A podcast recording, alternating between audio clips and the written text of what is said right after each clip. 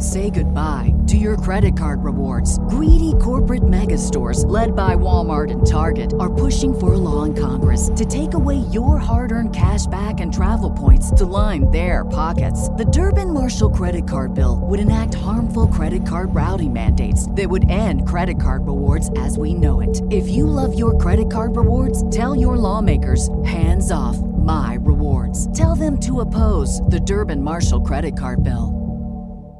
You're listening to Redleg Nation Radio, the official podcast of RedlegNation.com.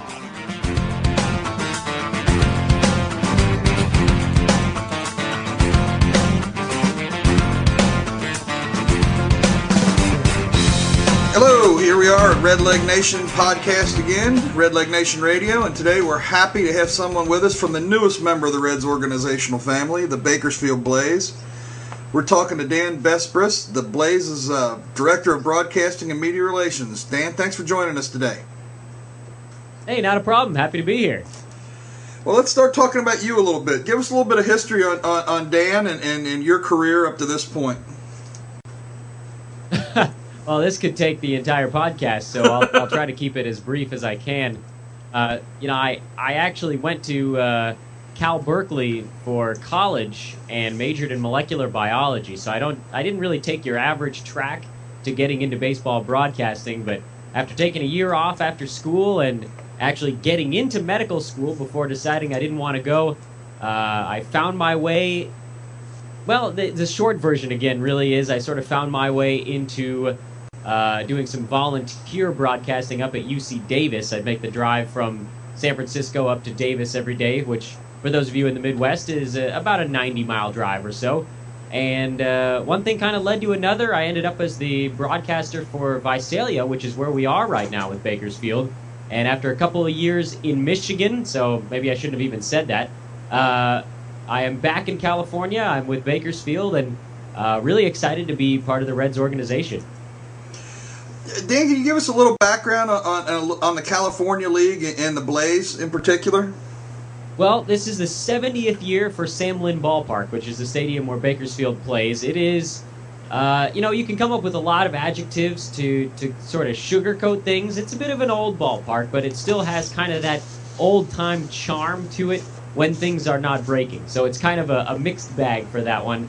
Uh, the California League has been around for about that long, just a hair longer than those 70 years. And uh, in terms of Bakersfield, they're among the top teams in, in longevity. I think Modesto is the only team in the California League that's been around longer than the Bakersfield Blaze right now. They've been the Badgers, they've been the Bears, they've been the Boosters, the Dodgers, the Indians.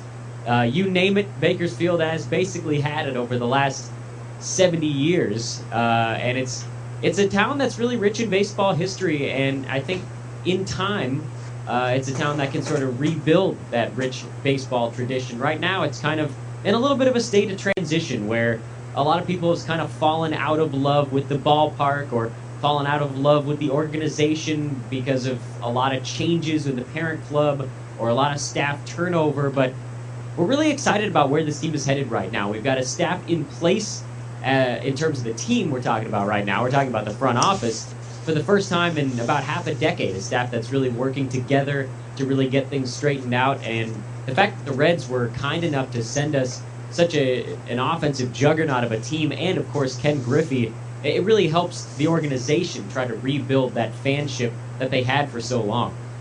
Yeah, you kind of you've kind of hit some of the things I want to talk about that I've got in my notes here. But before we get to some of those things, give us an idea of, of the the geographic uh, stretch of the California League. I mean, how how far across the state does your does the league stretch?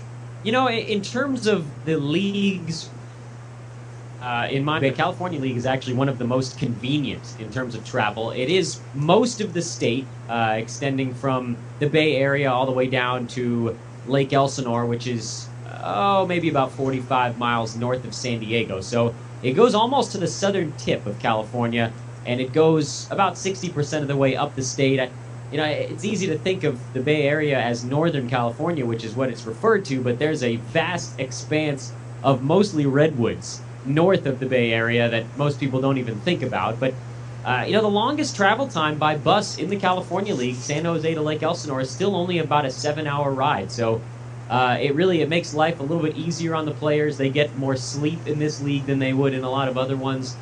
Uh, certainly, over the course of a 140 game minor league season, guys are still going to get pretty tuckered out. But uh, you know the fact that that so many teams are within an hour, two hours, three hours of one another, it, it really takes a little bit of the toll off the guys. So for for Bakersfield, the average bus trip is what a couple hours.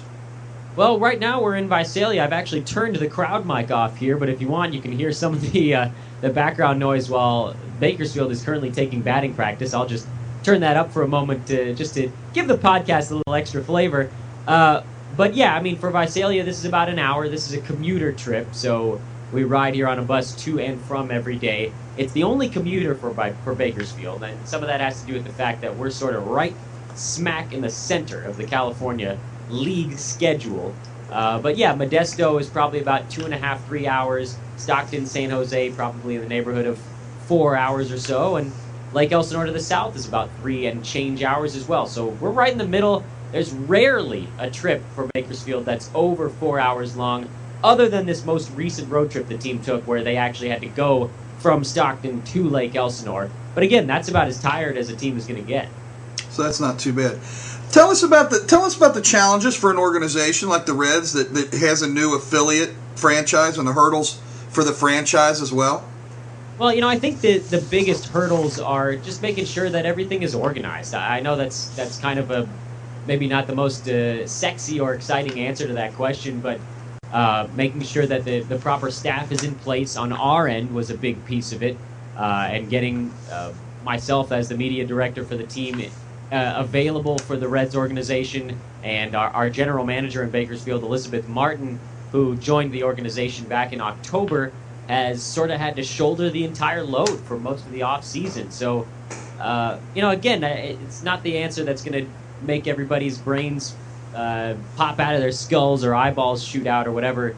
Um, but yeah, a lot of it's organizational, making sure that you know uh, the, the media folks on the red side can get a hold of me, and making sure that we can get a hold of the, the player personnel people on the red side. But beyond that, a lot of it is kind of uh, cookie cutter a little bit. The teams have been doing this for so long with so many different cities that they kind of know what they need to do. And on the city's end, we know what we need to do to get ready for a team as well. So, um, you know, not not a ton in terms of things that need to be sorted out, but again, a lot of it just sort of communication wise, making sure that everybody's got the right numbers, the right names, uh, and being able to get a hold of people quickly because let's face it, uh, the minor league ball players they get here on April 3rd and the season starts on the on the 7th. So there really isn't much time, and you got to put everything together very quickly. Yeah, I, I can I can understand what you're saying, and I don't, I don't want to dwell on the negative here, but there are a couple things that I want to ask you about, and then we're I want to move on to talk about baseball. The Reds kind of end up in Bakersfield okay. as the musical chairs came to an end, and Bakersfield was the only thing left in in A ball. Um, by the time the Reds got their ducks in a row, the Lynchburg team being sold, you know, all those things that you're aware of and, and reports I read, and you touched on this a little bit when you talked about the ballpark, was you know the reputation of Bakersfield was not very good. And I think the reports I read, the franchise, the stadium, the field, was this were, were they being treated fairly? Do you think? Uh, I think things got exaggerated a little bit because a lot of teams in the California League have gotten new ballparks pretty recently. Uh, San Jose is one of the few that has not, but Lake Elsinore Stadium was built in the 90s. Uh, Lancaster, Inland Empire, they were both built in the mid to late 90s. I think Rancho Cucamonga was built uh, either in the late 80s or early 90s as well. You know what? Scratch that. They were late 90s, and that's why they set the record. Uh, High Desert was built in the 90s. Stockton's ballpark opened five years ago.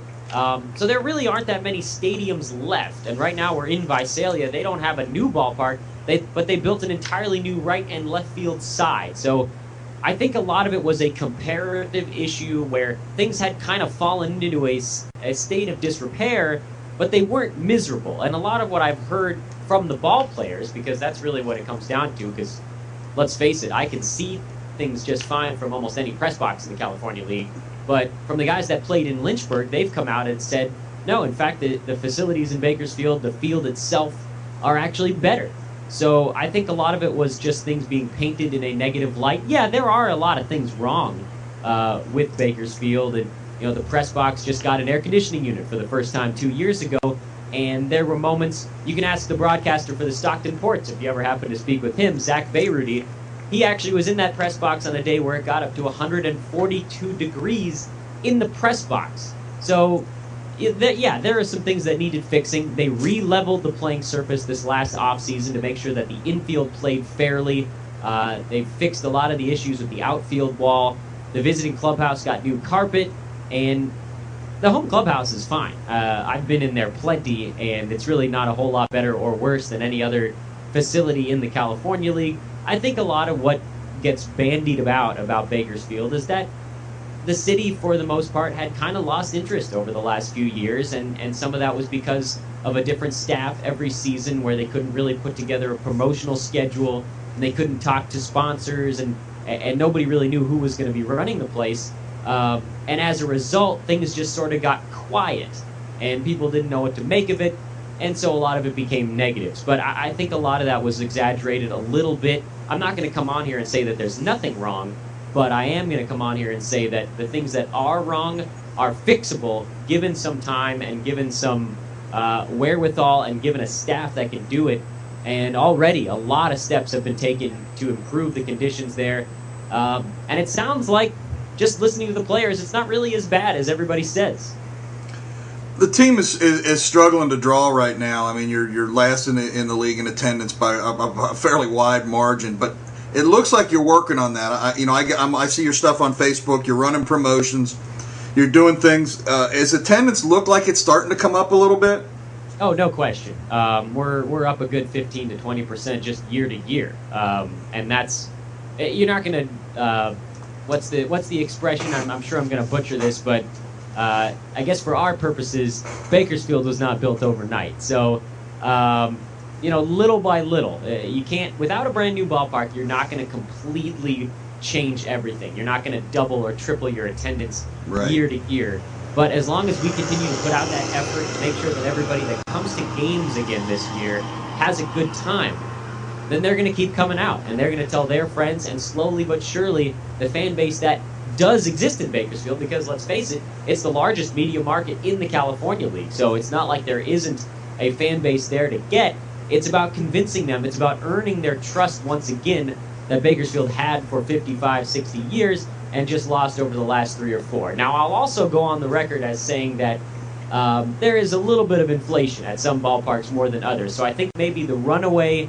discrepancy that you see on the, the minor league uh, stats portal is probably not quite as wide as what it actually is. I mean, I've been at some ballparks where they've listed a 2,300 person attendance, and I could count on fingers and toes how many people were actually in the stadium. And so, yeah, that widens the gap a little bit. But at the same time, just like when we talked about the issues with the ballpark, uh, there are some nights in Bakersfield where you're going to get about 105 people in the stadium, and it's a graveyard out there. Yeah. Other nights, you're going to get uh, we this last homestand Friday and Saturday were great.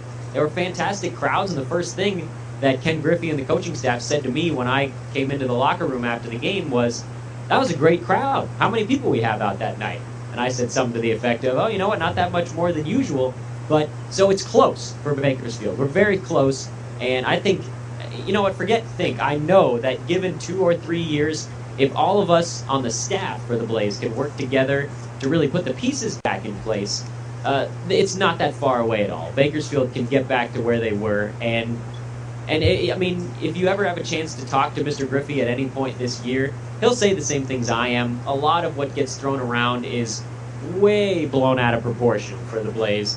And yes, we are last in league in attendance, and yes, it looks like it's by a pretty significant margin. But I can tell you right now that I've gone to games at the High Desert Mavericks Stadium down in Adelanto, and there's no way they're drawing the numbers that they're claiming they're drawing. And in fact, I'd go on record as saying that generally the atmosphere there is pretty depressed, and the atmosphere at Blaze games really is pretty good on uh, almost every Thursday, Friday, Saturday, Sunday, and even Monday games with our new dollar promotion. So again, blown a little bit out of proportion. Yeah, we've got some work to do, but we're up 15 to 20 percent year to year already. And if we can do that again over the next two or three years, suddenly you're looking at a ballpark that's half to three quarters full every night. and and that's an atmosphere that the, the players like playing in too because they're gonna you know they're gonna be the guys that you get for the most part are gonna be coming from Dayton where they're playing in front of 7,500 to 8,000 people every night Yeah. when they're playing at home. We're, Uh, we're going to be hard pressed. We're going to be hard pressed to match that. Well, even when- absolutely. Every you know, there aren't teams in the minor leagues that draw like that, and, and the Reds teams have always had that issue. I mean, they had the same issue when they were in Sarasota. Um, but anyway, let's let, let's move on. Let's talk about some baseball. All right, fair enough. Um, let's talk about uh, your your manager. You mentioned him, Ken Griffey Sr. He was hitting coach in Dayton last year. Uh, for most of the year, I think he had a hip replacement or something and, and had to take some time off. Uh, does, does does he have does he have a style of play that he encourages in his players? aggressive. you set me up for that one. Uh, this team, considering the the types of offensive numbers that they've put up this year as a ball club, they're hitting over 300. So you'd figure, all right, well, you know, a manager might be able to just sort of sit back and let a team batting 300 as a club just go to work, go up there and mash for three hours a night and come up with five, six, seven runs, whatever it is but he is not satisfied with that. He's got these guys running. He's got hit and run plays going on all the time.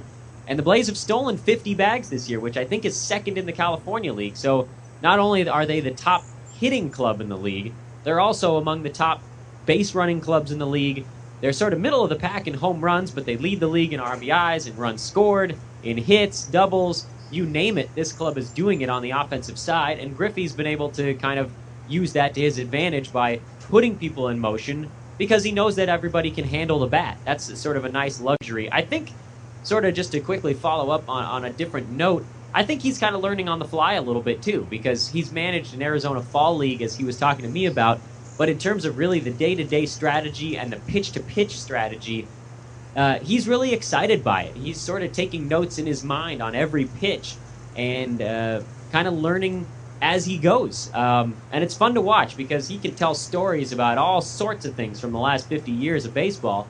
But uh, this is a new world for him, and he's more than willing, he's readily uh, available to, to talk about it. And, and he admits that right off the top. He says, You know, I'm, I'm having fun. I'm, I'm learning how to manage a ball club. And he's done a good job so far this year of really keeping the team in uh, sort of an upbeat spirit as well. Uh, and I think that's something that he's stressed is not only the the physical aspect of the game, the toll that it takes on a ball club, but also the mental side, what it takes to win over 140 game season in the minors or 162 in the bigs. Uh, on the mental side, and what type of consistency he expects out of his team to get to that next level. So uh, he's been a pleasure to work with. He is hilarious if you get him for a half an hour on the side. He can tell stories that would blow your mind. Um, and, and he's just having a grand old time. Well, when you got, you know, you were one of the Great Eight on the Big Red Machine, you've got some credibility right off the out of the chute. You know, um, is is the California League known as an offensive league? Oh yes. Okay. Um, there are there's probably two or three ballparks in this league that are big time pitcher friendly. One of them would be John Thurman Field in Modesto. The other is Municipal Stadium in San Jose. Is just beyond. I think that in 2008, if I recall, and I might be off by a year, I might be off by a a season or two. They did a study on average runs per game and, and how the ball flies in different ballparks.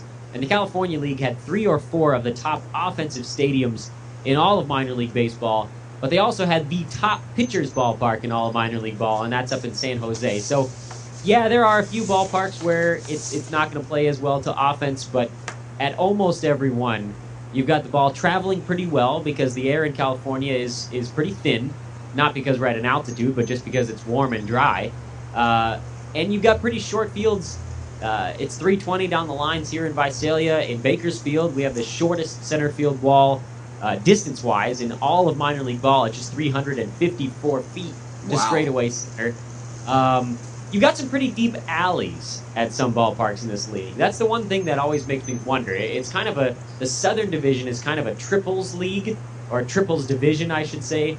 The North is very much a mixed bag. Here in Visalia, where we're where we're uh, playing right now, in Bakersfield and in Stockton, you've got big time hitter friendly ballparks. San Jose and, and uh, Modesto, you've got big time pitcher friendly parks, and pretty much everything down in the South, it plays pretty well to triples in the alleys and home runs down the line. So it's certainly an offensive league, but it's a nuanced one. And if you don't know where you're playing, you can kind of get caught with your pants down a little bit.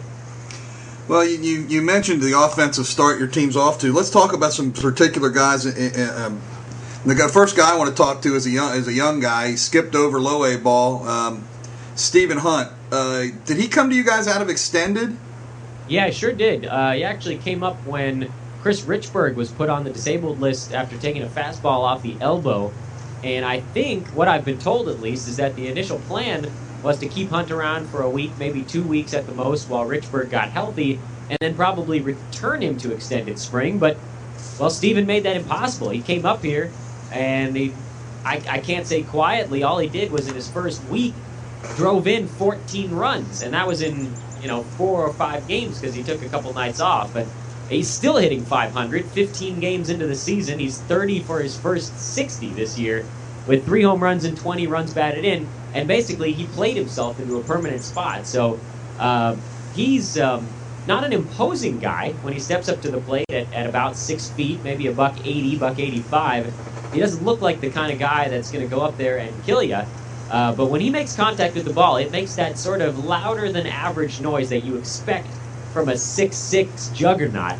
Uh, he hits the ball hard almost every time, and the average has has resulted from it. He's also walked seven times and only struck out seven times too. So really, the Reds might have wanted to return him to extended spring and maybe move him to Dayton, but he's been too good. He's shown he's at least in the first couple weeks ready for high A, so they've kept him here.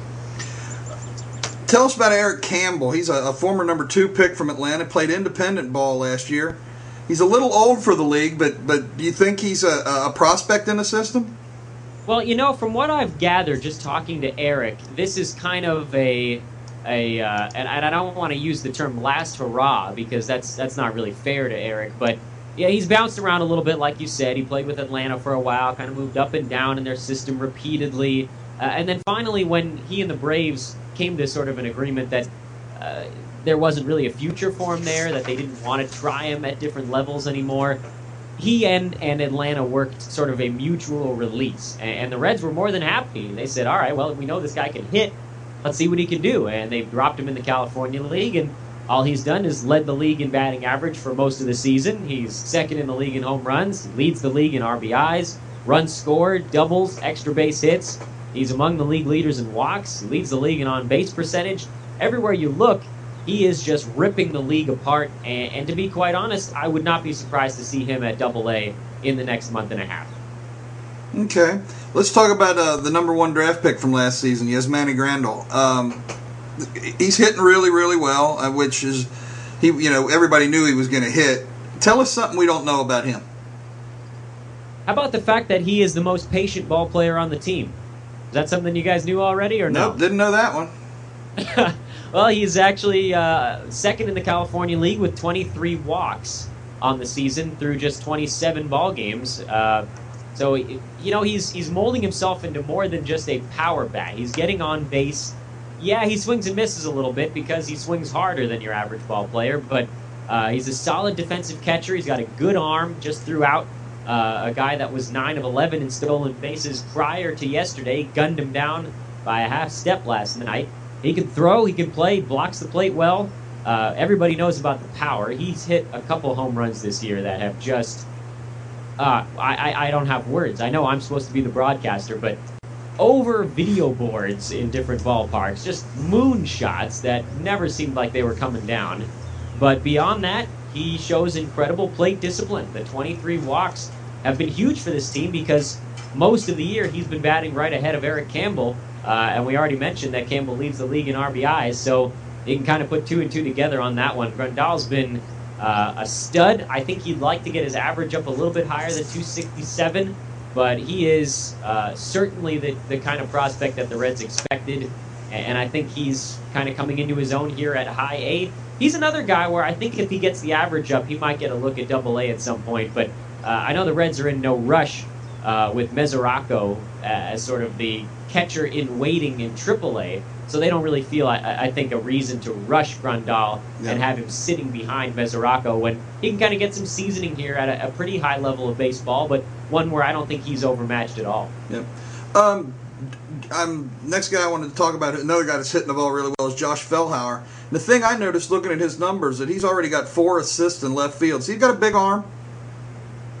I, I think uh, everything about Fellhauer, you can kind of use the word surprisingly good because he's a guy like Stephen Hunt where he's 5'11. He doesn't look like he's going to rip you up on the offensive side. He doesn't look like he's going to be a big time power guy. He doesn't look like he has the greatest speed on the team, but everywhere you look, he, he impresses. I think maybe the word to, to describe Fellhauer is probably to call him a gamer because uh, he's batting in the 350s. He's among the league lead in hits. He's stolen four bags this year. He just plays solid, smart baseball every time they put him out there. And, and he's, uh, from a broadcaster's perspective, he's a guy that's a lot of fun to watch. Not because he's going to dazzle you with a spectacular play every night, but because he doesn't make mistakes. He's just out there, and you know that you can count on him every day. And maybe more than being spectacular all the time, that might be the biggest asset at high A, where a lot of guys are really trying to establish consistency and he's kind of a nice model to work on. Let's go on to over to your pitching staff. Um, the guy that, that caught my eye in your starting rotation is Josh Ravin. Um, his whip is really good. Uh, he's walked a little bit more guys than you really want, but he's also striking out, you know, 11 per nine. Tell us a little bit about Josh. Well, from what I've been told, uh, the story with Ravin is that he's always had unlimited potential but just hasn't been able to stay healthy for an entire season. So, you know, they're being a little bit careful with Ravin. They're not letting him extend the pitch count too high, but uh, everything that you've looked at, everything you've heard about his stuff is absolutely true. He's got a fastball that we've seen as high as 96 at times. He can really get hum hum it in there. I think is the expression I'll use today for that one. Yeah, he gets a little erratic at times. The 19 walks are a little bit on the high side, but when guys put the ball in play against Ravin, which is rarely, they almost never hit it hard. He, he just has better than average stuff. He throws a big, sharp curveball that uh, we've seen some right handers' knees buckle this year. So uh, I think the sky's the limit for Ravin if he can stay healthy. The opposing, opposing batting average, probably the stat that you really want to look at with Josh. Uh, he's made six starts now, so you'd think things would level off a little bit, and opponents are batting just 161 against Ravin this year. So that just tells you how good his stuff has been. For Josh, like a lot of the other guys here at High A, uh, Bill, is that it's about consistency. It's about finding the strike zone on a daily basis. It's about not getting rattled when something happens behind him. It's about staying healthy for a year. It's about being efficient with his pitches while still getting those strikeouts when he needs them.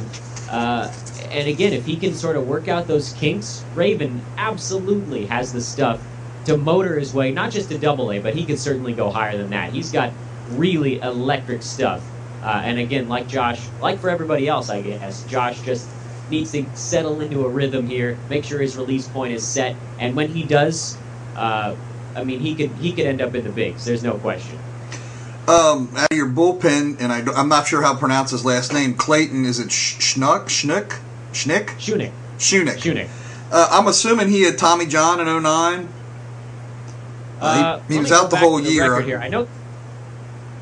Uh, you know, I don't know if it was if it was Tommy John exactly. I know that uh, he and, and Doug Salinas had missed some time, and Villarreal in the starting rotation had also missed time with uh, uh, with various injuries. I'm not hundred percent certain on that. So without getting into too much detail, yeah.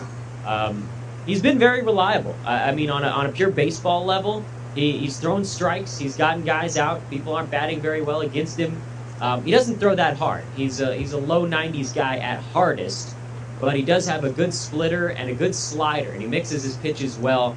And I think in terms of guys that have hit their spots this year, you could probably put him at the top of that list. He's been uh, one of a couple guys out of the pen that has really been reliable, and, and that's what you ask for out of a guy out of the pen. Not really the closer type because he doesn't throw that hard, but he throws strikes, he gets people out, uh, and you know, when you the ball, uh, he's to get it to someone behind much damage, and all you can really ask for out of a bullpen. I got uh, uh, three guys. I know we're running short on time here, and I got three guys. I just want you to give me just a, a real short couple of words on them. Uh, Andrew Means. Okay, give, uh, I'll give you about thirty seconds on each, and then I got to get my get yep. moving. Andrew Means. AJ Means, fastest ball player I've seen in the California League this year. Brody Green.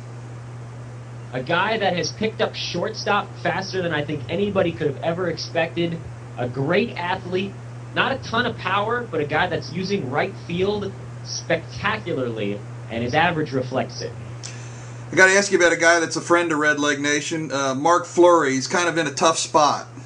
Yes, he is. Tough spot to be the guy behind the number one draft pick, but when he's been in there, he has done a true professional's job. He takes a lot of walks, gets himself on base, shows patience at the plate, which is hard for a guy that's not playing every day because you figure if you don't play for three or four games, you're going to want to get in there and take some hacks.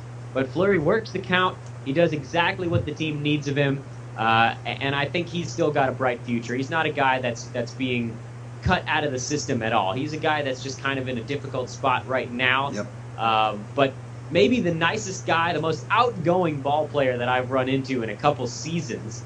Uh, every time we needed a TV interview before the year started, I went straight to Mark, and he was always there with a bright smile. He's working on a goatee now. I don't know if he had that when he was out in uh, with you guys, but um, just just a super guy Yeah, and, he is. and doing uh, again has a real tough gig right now, but he's handling it as well as you could possibly imagine.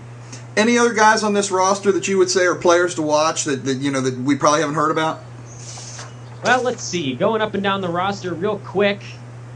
We covered a lot of them. I don't want to leave anybody out because Yeah, it's not really them justice, but I I think we covered probably the guys that have gotten off to the strongest starts this year.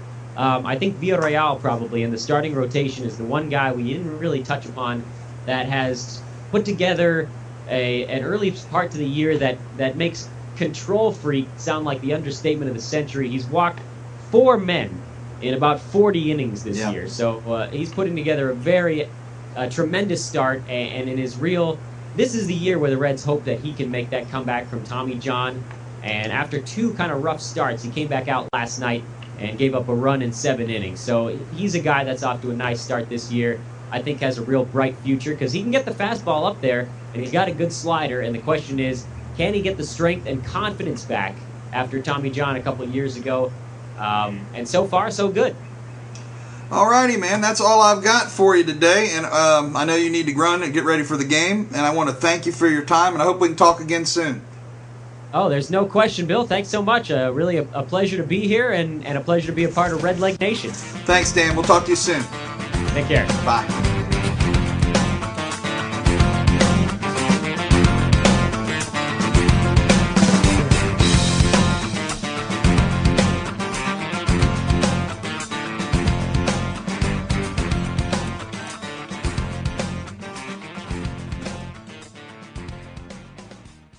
Say goodbye to your credit card rewards. Greedy corporate mega stores, led by Walmart and Target, are pushing for a law in Congress to take away your hard earned cash back and travel points to line their pockets. The Durbin Marshall credit card bill would enact harmful credit card routing mandates that would end credit card rewards as we know it. If you love your credit card rewards, tell your lawmakers hands off my rewards. Tell them to oppose the Durbin Marshall credit card bill. Life's better with American Family Insurance because our home policies help protect your dreams and come with peace of mind.